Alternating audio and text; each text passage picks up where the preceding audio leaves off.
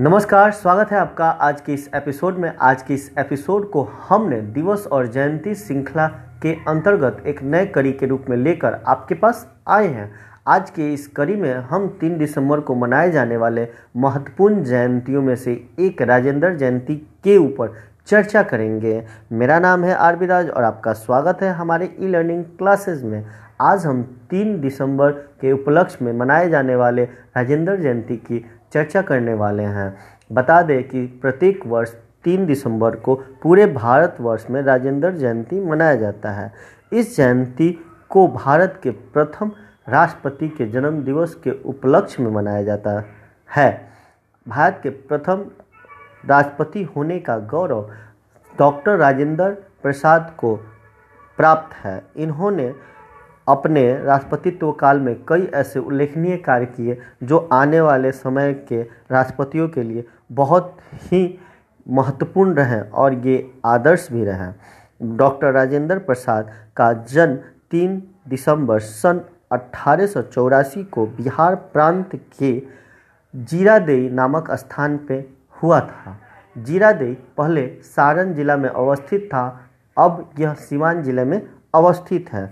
Doctor Rajendra Prasad का जीवन यात्रा काफ़ी आदर्श रहा। इनके जीवन से आज के समय के युवा और विशेषकर छात्र काफ़ी प्रेरणा पा सकते हैं। डॉक्टर राजेंद्र प्रसाद के पिता का नाम महादेव सहाय था और इनकी माता का नाम कमलेश्वरी देवी था। डॉक्टर राजेंद्र प्रसाद की जो शुरुआती शिक्षा दीक्षा थी, वो सारण जिला के यानी कि छपरा, जो कि मुख्यालय है, वहाँ पर जिला स्कूल से हुई थी। डॉक्टर राजेंद्र प्रसाद 18 साल की उम्र में कोलकाता विश्वविद्यालय में प्रवेश परीक्षा दिया और उन्होंने उस प्रवेश परीक्षा में इंट्रेंस एग्ज़ाम में प्रथम स्थान प्राप्त की थी। डॉक्टर राजेंद्र प्रसाद को विश्वविद्यालय की ओर से उस समय के ज़माने में तीस रुपए की स्कॉलरशिप मिलती थी, जो कि अपने आप में बहुत बड़ी उपलब्धि मानी जा सकती है। डॉक्टर राजेंद्र प्रसाद अट्ठा उन्नीस सौ पंद्रह में कानून के मतलब विषय में, कानून विषय, यानी कि लॉ में मास्टर डिग्री यानी कि पीजी जो स्नाकोत्तर कहलाता है, हासिल किया। बाद में उन्होंने इसी विषय में डॉक्टरेट भी किया। तब जाके उनके नाम में डॉक्टर लग गया और उन्हें राजेंद्र प्रसाद से डॉक्टर राजेंद्र प्रसाद कहा जाने लगा। डॉक्टर राजेंद्र प्रसाद की पढ़ाई लिखाई इसी मामले में माना जा सकता है कि वो किस दर्जे के उच्च छात्र थे कि उनके एग्ज़ाम सीट को देखकर, उनके एग्जामिनर ने उनके बारे में टिप्पणी की थी, the examinee is better than examiner. अब आप सोच सकते हैं कि वो किस प्रकार के एक उच्च कोटि के छात्र थे, जिसको उस समय के जो कि मतलब परीक्षक था, उसने कहा था, the examinee is better than examiner. और राष्ट्रपिता महात्मा गांधी के काफ़ी करीबी होने के नाते डॉक्टर राजेंद्र प्रसाद पे महात्मा गांधी का बहुत अनन्य अनुयायी माना जाता था। इन्होंने डॉक्टर राजेंद्र प्रसाद जो हैं, वो मतलब ताउम्र महात्मा गांधी से प्रभावित रहे और सन 1931 में डॉक्टर राजेंद्र प्रसाद ने नमक सत्याग्रह और महात्मा गांधी के द्वारा शुरू किए गए भारत छोड़ो आंदोलन, जो कि 1942 में शुरू किया गया था, इस दौरान जेल यात्रा भी की और कई दिनों तक जेल यातना भी भोगा। डॉक्टर राजेंद्र प्रसाद का स्वाधीनता संग्राम में काफ़ी उल्लेखनीय योगदान रहा है, जिसे हम भुला नहीं सकते हैं। और स्वतंत्रता प्राप्ति के बाद डॉक्टर राजेंद्र प्रसाद ने भारत का जो केंद्रीय कैबिनेट था, उसमें कई उच्च स्तरीय मंत्री के रूप में भी अपना योगदान दिया और गणतंत्र होने के बाद भारत के प्रथम गणराज्य के, भारत गणराज्य के प्रथम राष्ट्रपति होने का भी गौरव पाया।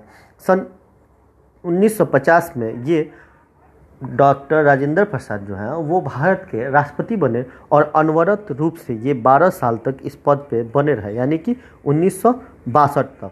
और इनके नाम एक और रिकॉर्ड है कि ये भारत के अभी तक के पहले ऐसे राष्ट्रपति हैं जिन्होंने अपना दो लगातार कार्यकाल पूरा किया है।